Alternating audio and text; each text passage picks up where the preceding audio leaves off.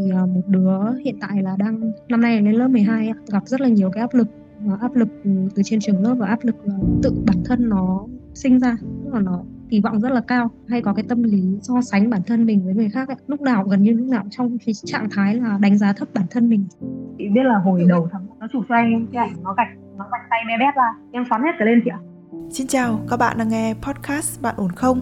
Nơi bạn được giải bày những bất ổn, được lắng nghe, được học hỏi từ chính trải nghiệm của người trong cuộc.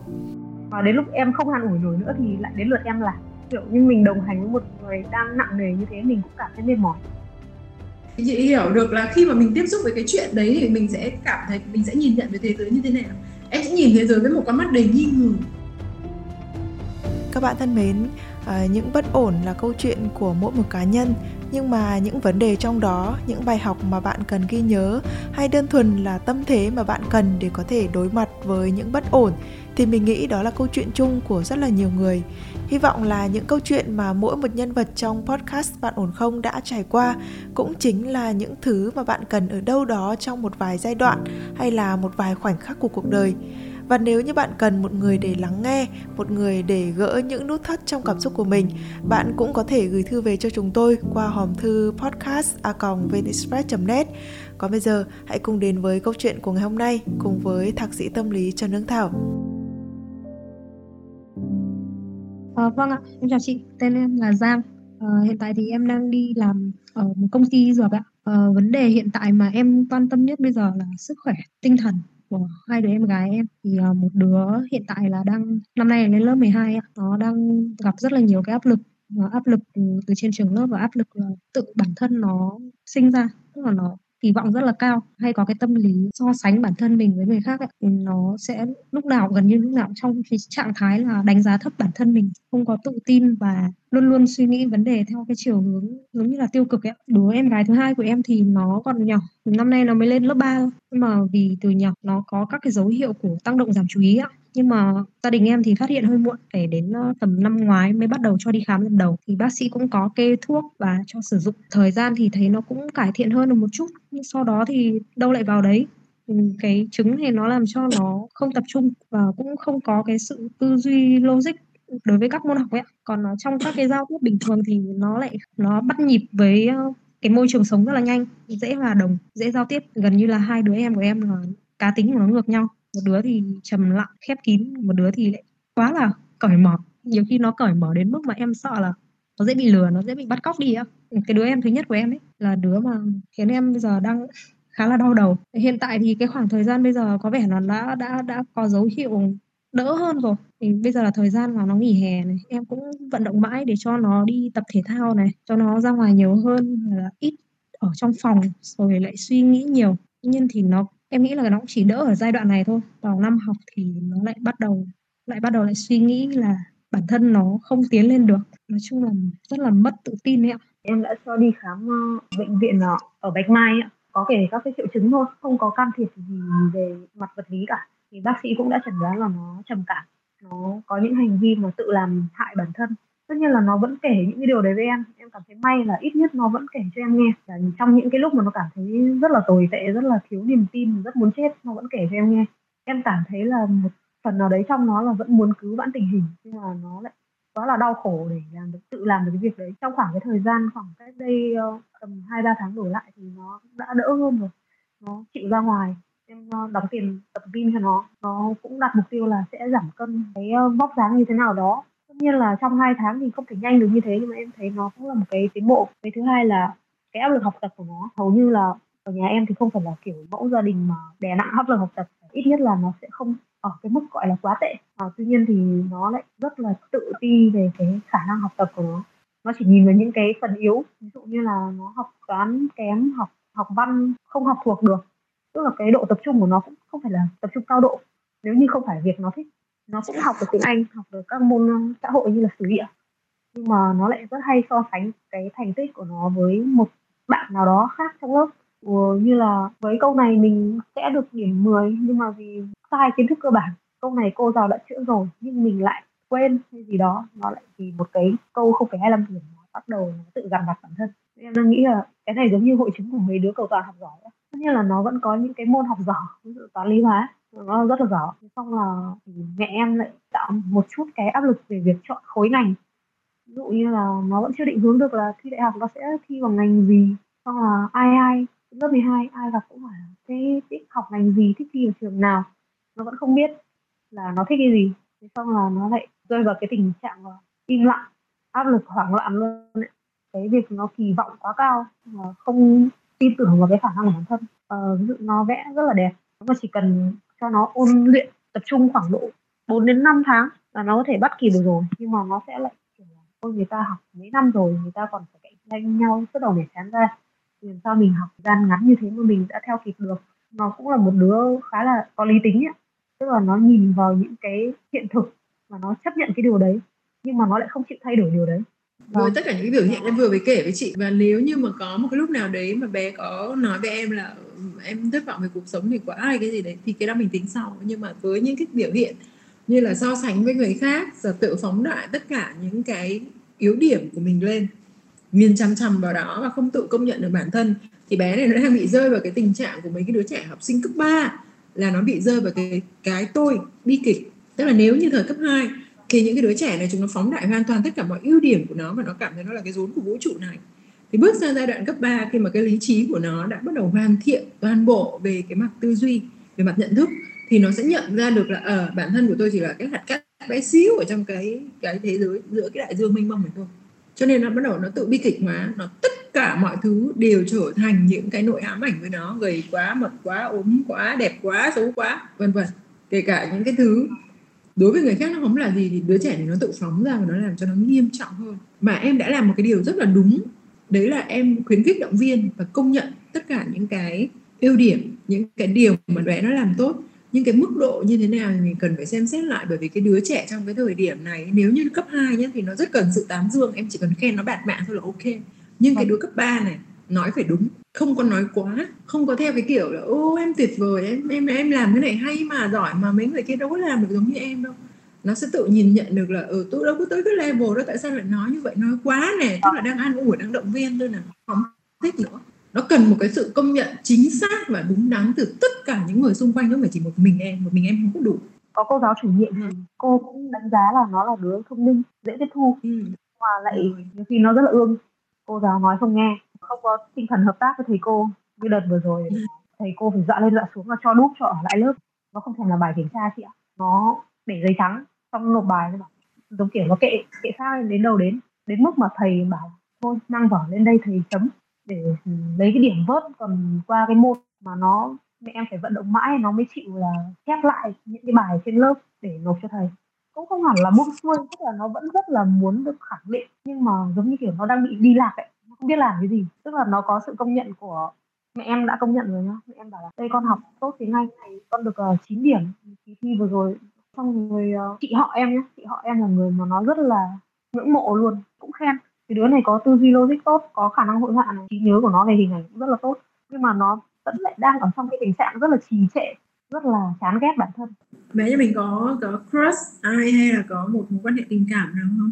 Ừ, em gặng hỏi thì nó không nói em hỏi khéo nó cũng không nói. Em phải hỏi xông qua bạn bè nó ở lớp nó hay đi chơi với một cái hội bạn trong đấy có hai thằng con trai một đứa con gái. Xong rồi em cũng hỏi là thế cái thằng này nó như nào? Nó lại kể ra là ở ờ, thằng này buồn cười lắm này kia. Nhưng mà em cảm thấy nó giống như kiểu nó đang kể về hội anh em thân, thân thiết hơn là một cái đứa mà nó crush. Có một cái biến cố gia đình gì xảy ra không? Gia đình em vẫn hoàn toàn bình thường chứ. Gia đình em thì hồi em học cấp ba ấy, là em đã học xa nhà rồi. Ít khi nào em về nhà. Trên góc nhìn của em thì bố mẹ em vẫn, vẫn có cãi nhau vẫn có cự nữ nhưng mà đến khi các con về nhà thì bố mẹ vẫn bình thường. Còn uh, cái vấn đề về tài chính gia đình em đang gặp khó khăn. Cái việc đấy nó làm cho cái đứa, cái đứa em lớn của em gánh nặng là nó sợ là nó học tốn tiền của bố mẹ. Sau này nó thất bại nó lại ăn bám. Nó rất là ám ảnh với cái việc mà nó sẽ ăn bám hoặc là xin tiền của ai đấy. Mỗi một lần nó xin tiền mẹ là nó lại nặng nề hoặc là mỗi một lần em dắt nó lên Hà Nội chơi vài ba hôm cho đi chơi đi đâu đấy đi mua cho nó cái này cái kia em lại bảo thôi lên ăn bám chị vài hôm. Đấy tức là nó rất là bị nặng nề cái tâm lý là nó vô dụng nó không kiếm được tiền nó phải dựa vào đồng tiền của người khác. Em nghĩ là cái vấn đề kinh tế gia đình nó tác động như thế. Ví dụ như là nó muốn kiếm tiền nhưng mà nó lại muốn là chính tay nó kiếm ra tiền chứ không phải là hỗ trợ người khác kiếm tiền. Nghĩa là nó thà đi uh, đi làm công nhân làm nặng nhọc một chút tiền nó, tiền tươi đắp thật, về tay nó. Hè này là em gái em nó tìm được công việc làm thêm rồi, nó làm gấp hộp ấy ạ gấp hộp giấy. Từ lúc nó đi làm được là nó thấy nó cũng thoải mái ra, nó đỡ gánh nặng nặng hơn đấy chị ạ nhưng mà chị thấy là đối với một cái đứa trẻ mà nó nội tâm và và và và nó có cái trí cầu tiến như thế này ấy, mình mình đỡ lo chứ. Tại vì là nó luôn luôn có cái xu hướng nó muốn tự em chỉ lo là nó nó tự đè nặng bản thân nó quá. Chị biết là hồi đầu tháng nó chụp cho anh cái ảnh nó gạch nó gạch tay bé bét ra. Em xoắn hết cả lên chị ạ. Xong là huy nó gạch thật chị ạ. Bây giờ vẫn còn sẹo trên tay. Cả mùa đông mặc quần áo dài tay không ai phát hiện ra. Mãi mà đến lúc chớm hè rồi nhá nó đi ra đường nó vẫn còn phải khoác một cái áo khoác mỏng để nó che cái tay đấy đi. Mãi đến đợt này em về cả nhà là em mới thấy nó chịu mặc áo cộc tay thì những cái vết sẹo nó đã mờ đi rồi. Nghĩ thì vẫn thấy nhưng mà về cơ bản thì sẽ không ai quá để ý đến. Cái thời điểm mà bé rạch tay thì là em không biết hay là sao? Em nhớ hôm đấy là em ờ, đi chơi về xong nó nhắn tin cho em. Lúc đấy em đi đường em không để ý, ý điện thoại. 30 phút sau em mới dép được nó. Thì cái khoảng cách giữa hai cái tin nhắn một cái là nó hỏi em là, chị thấy em có đáng sống không? Thế xong là em hoảng hồn, em nhắn tin lại, thế sao có chuyện gì nói cho chị nghe nào? Thì nó chụp cho em cái ảnh nó rạch tay chị em mất bình tĩnh luôn. Xong là chiều hôm đấy em không kìm được, em phải gọi cho mẹ em. Mẹ em cũng mới biết là nó rạch tay. Trước đấy thì mẹ em có quan sát là nó nó làm cái gì ở trong nhà tắm tôi thấy nó đập thùng thùng thùng như là đập đầu, hoặc là đấm tay vào tường. Em không biết nhưng mà có một hôm mà tự nhiên nó ôm mẹ em. Nó chả là nói gì, nó cứ thế nó ôm mẹ thôi. Mà bình thường nó không có cái biểu hiện như thế đâu. Hoặc là có một hôm đi học về, cũng không nói gì, mặt mũi cũng không để lộ ra gì. Vừa về đến nhà cất ba lô, đi vào phòng tắm, đóng sầm cửa, xong là đập thùng thùng thùng thùng nhưng mà nó có xu hướng làm hại bản thân. Nó cũng biết mà. Thực ra là đứa này là một đứa rất là quan tâm đến các vấn đề về tâm lý rồi là sức khỏe tâm thần nó còn có một đợt nó rất là say mê nó còn muốn là thi vào tâm lý học. Từ cái lúc mà bé xảy ra hiện tượng này tính cho đến thời điểm mà thi tức là sắp tới đây này cuối tháng này là thi này là nó có khoảng 6 tháng không? Và đấy là nó thi học kỳ 1 hồi đấy là tháng 1 thì đến tầm tháng ờ, tháng 3 nó nó bắt đầu thi học kỳ 1 tức là lúc em biết cái chuyện này xảy ra với bé là nó đã nó đã tồn tại các cái triệu chứng về lo âu hay là rối loạn hoảng loạn này của bé bao lâu rồi Ờ. em có ước đoán được cũng không? lâu rồi chị chắc ở trước đấy tầm nửa năm nó bắt đầu nói những cái câu ờ, tự mặt sát. Tức là nó phải dùng đến mức độ mặt sát luôn ạ tức là nó tự chửi nó luôn. Thế xong là em cũng biết là nó đang có vấn đề căng thẳng rồi em cũng không hùa theo hoặc là em sẽ hạn chế tránh nói đến vấn đề đấy. Giống kiểu là phản biện lại cái quan điểm đấy của nó. Là ờ không phải như thế đâu mình chỉ đang ờ, căng thẳng quá thôi. Mình làm tốt hơn người ta cơ mà kiểu như thế. Em an ủi thì nó lại làm và đến lúc em không an ủi nổi nữa thì lại đến lượt em làm kiểu như mình đồng hành với một người đang nặng nề như thế mình cũng cảm thấy mệt mỏi. Tức là bản thân của em phải cực kỳ khỏe mạnh về mặt thể chất nhá. Và cái niềm tin về cái tinh thần của em nó phải cực kỳ vững chắc. Đấy là lý do tại sao mà khi mà mình có sức khỏe về mặt tâm thần có vấn đề và chưa tìm ra triệu chứng hay là gì đấy thì người ta thường khuyên là nên đi lên chùa. Tại vì là trong chùa là các thầy là nguồn sức mạnh tinh thần của họ cực kỳ cực kỳ lớn và cái thể chất của họ cũng tốt xong cái sức mạnh về tinh thần của họ thì nó lại càng vững chắc hơn cho nên là đấy lên tiếp xúc với những cái người đấy thì dù có tiêu cực như thế nào đi chăng nữa thì cũng không ảnh hưởng được họ. Mà có khi cái năng lượng tích cực của họ của họ họ lại ảnh hưởng ngược lại mình. Thì nếu như mà mình muốn làm cái chỗ dựa cho bé thì bản thân em phải đạt được mấy cái yếu tố giống như là là sư thầy mà chị vừa nói. Chị hỏi thêm một chút xíu nha là bé mình có bị rối loạn giấc ngủ không? Không chị chị nghĩ là khi mà bé nó thi đại học xong và nó lên ở với em thì em sẽ có thể trở thành người đồng hành em đang cố động viên nó lên Hà Nội để ở với em đây. Nhưng mà em phải em phải bồi dưỡng bản thân mình nữa. Chứ đừng để bé nó mạnh hơn nó kéo mình chìm sâu cùng chết rồi giờ em phải đủ khỏe để em nổi lên phải kéo bé nó nổi lên cùng. Cái triệu chứng về sự mệt nhọc thì mình thấy rồi này. Bé có những cái lỗ hổng về mặt trí nhớ không? Tức là có những cái sự việc mà nó trải qua rồi nhưng mà xong cái nó không nhớ gì hết trơn. Ừ, lâu lâu thôi chị ạ. Ví dụ như là những cái chuyện rất là nhỏ ví dụ là em có nói với nó một điều như này thế xong rồi một thời gian sau nhắc lại xong nó bảo ơ nói với em rồi à? Đấy nó chỉ nhỏ nhỏ vụn vặt như thế thôi. Chứ nó không phải là những cái sự kiện to lớn hay là quan trọng lắm. Mà nó cũng ít khi xảy ra thỉnh thoảng thôi bé có bị dễ bị kích động kích thích ý, theo cái kiểu là nếu mà có sự gì đấy xảy ra thì bé nó sẽ buồn luôn hoặc nó sẽ vui luôn hoặc là nó sẽ chán hẳn luôn. Tức là những chỉ cần cái sự việc đấy xảy ra là bé nó sẽ có cái tâm trạng liền lập tức. Nó không giống như người bình thường mình phải từ từ ngấm vào mà mình mới em nghĩ là có. Nó còn nắm rõ nhiều khái niệm về tâm lý học hơn em. Từ khi nó nói về ờ, hưng cảm và trầm cảm có lúc mà nó đang hưng cảm hết cơn rồi nó xuống ngay trầm cảm. Thế thì có thể là bị rối loạn lưỡng cực. Nhưng mà với tất cả những cái gì mà chúng mình đang cố gắng nói với nhau ở đây thì chị đang cố gắng kéo về cái rối loạn lo âu. Một loại rối loạn lo âu nhẹ là lo toàn thể. Tức là nó không có một cái gì sâu sắc cả. Thì cái này nó sẽ rất dễ qua đi. Khi mà cái sự việc quan trọng với bé qua đi thì cái sự lo âu này nó sẽ được giảm thiểu. Và cái sự việc quan trọng chị nghĩ là cái thời điểm này nó chính là cái việc thi đại học của bé. Vâng. khi cái sự việc đấy bé trải qua rồi thì nó sẽ trở về cái trạng thái cân bằng cũ. Thì nếu như mà tốt nhất thì là nó được rơi vào trong cái trường hợp này. Còn nếu như mà nó bị hưng cảm và trầm cảm thì cần phải có sự can thiệp của thuốc em. Có một số những vâng. cái loại thuốc mà mà, mà cắt cơn cho trầm cảm. Và một số những cái liệu pháp điều hòa về mặt tinh thần làm cho cái đời sống tinh thần của mình khỏe mạnh hơn. Tức là ở đây mình cần phải có một cái điểm tựa về mặt tinh thần ấy để cho cái sức khỏe về mặt tâm thần của mình nó tốt hơn. Nếu như em không có cái niềm tin nào về cụ thể hoặc là không có một cái thần tượng nào cụ thể thì có thể dựa vào một cái chỗ mà chị thấy nó rất dễ dàng. Đấy là một cái ngôi chùa nó là một cái tôn giáo rất phổ biến ở Việt Nam. Còn có rất nhiều những trường hợp các bạn có thể vượt qua được nhờ vào các cái idol Hàn Quốc Blackpink, BTS bé nhà mình không có cũng không có thần tượng luôn. À, nó thần tượng những cái nhân vật lý rất là phức tạp. Chị biết Monster Mo- Monster hả? Ồ, trời ơi cái chuyện đấy đọc vào để ước chế thêm mà. Cái chuyện đấy là kể về một cái tổ chức của Đức. Nó nó chuyên đào tạo ra những cái sát thủ từ từ những cái em bé. Nó rất là thần tượng giống kiểu nó. Chị biết cái khái niệm về Mias? Nó Mias Luhan nó ở trong cái chuyện đấy nó nó có rất nhiều những cái khái niệm về tâm lý học. Bé nó sẽ nhìn thế giới với một con mắt khác tại chị trải qua cái đó chị biết rồi với những cái chuyện đấy chị cũng đọc rồi.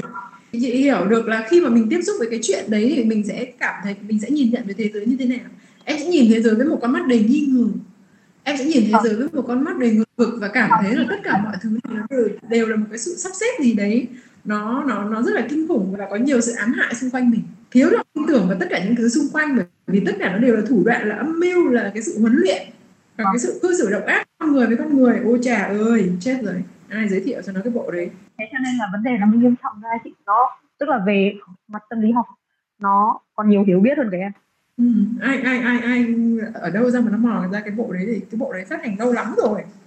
Không nó thích những sự hoài niệm nó thích cái gì thuộc về sự cũ kỹ lịch sử cũng mê triết học cũng mê. Về sau người ta thấy về sau người ta thấy tất cả những cái sản phẩm theo kiểu như thế là nó có hại người ta đâu có bao giờ tái bản cái đấy đâu trời ơi tại sao lại có? Thì internet nhiều mà nó còn có anime.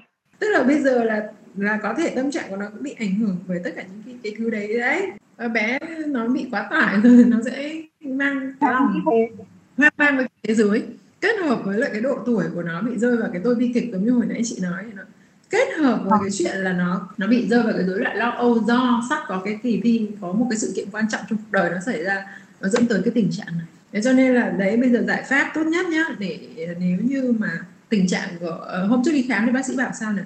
Và cho thuốc uh, thuốc men gì không? Không chị bác sĩ khuyên nhập viện luôn bởi vì bác sĩ bảo là những thuốc an thần à không những thuốc điều trị trầm cảm ấy, trong một hai ngày đầu nó sẽ tăng triệu chứng trầm cảm lên cho nên là phải có sự kiểm soát của bệnh viện chứ không được tự ý dùng ở nhà. Bác sĩ khuyên là nên nhập viện lúc đấy nó vừa thi học kỳ xong thì tầm đâu đấy một tháng sau khi em một đâu một hai tuần sau khi em đưa nó đi khám thì nhận được kết quả là nó đứng top lớp. Thế là bị thêm một cú dáng vào lòng tự trọng. Lúc đấy thì uh, nó không muốn nhập viện đâu chắc chắn là nó không muốn nhập viện rồi. Em cũng không muốn để cho nó vào viện với một cái tâm thế rất là áp lực như thế và còn chưa có sự chuẩn bị. Thế nhưng mà sau đấy một thời gian nó kêu là học mệt quá chờ cho em vào trại đi. Giống như là nó, nó không thực sự muốn giải quyết vấn đề nó chỉ đang muốn trốn tránh vấn đề thôi thế xong em mới bảo nó là thế bây giờ muốn vào thì cũng phải tự mà nói ra chứ đừng có để chị phải tự nói cho bác sĩ. Bây giờ em có vấn đề gì em nói cho bác sĩ biết chứ đừng không phải là vào đấy uh, nằm ngày ăn ba bữa là xong đâu. Thế là xong nó im chị ạ. Từ đấy nó không đòi nữa. Từ sau cái đợt là nó thi tỉnh nó cũng được giải khuyến khích. Đợt đấy cũng cứ tưởng là nó không được giải gì cơ. Thế xong là em có treo thưởng với nó là đấy được giải đi rồi chị thưởng cho. Thế xong là đến lúc mà nó bảo là đến lúc có điểm chị ạ. Lúc đấy có điểm chưa có kết quả giải thưởng thì nó bảo ôi được có 8 điểm 8 trên 20 điểm. Còn lâu mới có giải. Ừ. thế cuối cùng đỗ vớt đỗ vớt đứng hạng chót luôn. Thế là cũng tí tởn tí tởn Tức là mỗi lần nó đạt được một cái thành tựu gì đấy thì nó lại lại ờ, vực dậy được tinh thần gì nó kéo được cái mút của nó lên. Và dopamine vâng. có thể tạo ra được một cách tự nhiên đấy ạ. Một cách tự nhiên bằng việc là tạo ra các cái thần thưởng. Tức là dopamine vâng. nó tạo ra được bởi mấy cái thứ sau. Thứ nhất là chất gây nghiện. Thì tất nhiên là mình không dùng vào rồi. Cái thứ hai vâng. là là nghiện một cái gì đấy theo cái kiểu vật lý như là nghiện game thậm chí là kiểu nghiện gym nó cũng là một loại dopamine. Cái thứ ba nữa là có thể tạo ra được bằng cách là đạt được các cái thành tích nhỏ nhỏ nhỏ nhỏ nhỏ. Nhỏ bất kỳ một loại thành tích gì cũng được ví dụ là đi bộ 100 vòng quanh nhà hay là cái gì đó. Ờ, thế thì em nghĩ là em đã hình dung ra cách mà em động viên nó rồi em động viên nó theo kiểu là đưa ra những mục tiêu nho nhỏ để cho nó đạt được trước. Ví dụ như vừa rồi vận động mãi đi tập gym là đi tập là nó đi tập nó phấn khởi chị ạ. Nó thích luôn. Tức là nó có bốn cái loại hormone hạnh phúc mà mà nó có thể tăng cường được là oxytocin thì bằng tình yêu thương nắm tay động viên chị em thân thiết rung răng rung rẻ với nhau. Thỉnh thoảng ôm nhau một cái. Đấy dopamine à em uh, oxytocin rất tuyệt vời. Cái loại thứ hai là dopamine mình vừa mới nói rồi. Cái loại thứ ba là endorphin. Thì cái loại này có thể tạo ra được bằng đi tập giống như em vừa nói đấy. Đi tập đi vận động này nọ các thứ. Một cái loại thứ tư nữa là mình có serotonin. Thì cái loại này nó còn dễ chịu hơn là nó tiếp xúc nhiều với ngoài trời hoạt động ngoài trời bao gồm cả ánh nắng đồ ăn ngon. Nó có nó tại vì mấy cái đứa hướng nội nhất rồi nó cứ ngủ ngày cày đêm cho nên là nó ít khi tiếp xúc với ánh nắng mặt trời thế nào. Bị yếu mệt mệt mệt mỏi và thấy không yêu đời lắm mà. Em cũng cảm thấy may vì nó vẫn còn có một người để nó giải bày. Chứ nếu mà ngày hôm đấy mà nó không nói cho em biết thì chắc là nó sẽ không nói cho ai biết. Còn bây giờ thì mọi chuyện chị nghĩ là nó đang dần đang dần tốt lên đang dần tốt lên em mong Vâng, các bạn thân mến, công việc hiện tại thì cho mình cơ hội được tiếp xúc với khá là nhiều các bạn học sinh. Có những lúc mình cảm thấy khá là choáng ngợp bởi vì những hiểu biết, những suy nghĩ của các bạn rất là già dặn mà mình nghĩ là bản thân mình ở độ tuổi đó ngày trước thì chưa bao giờ nghĩ đến. Nhưng mà hiểu nhiều, biết nhiều, đọc nhiều, suy nghĩ nhiều ở một độ tuổi khá là non nớt và nhạy cảm như tuổi học sinh có thể là một bi kịch.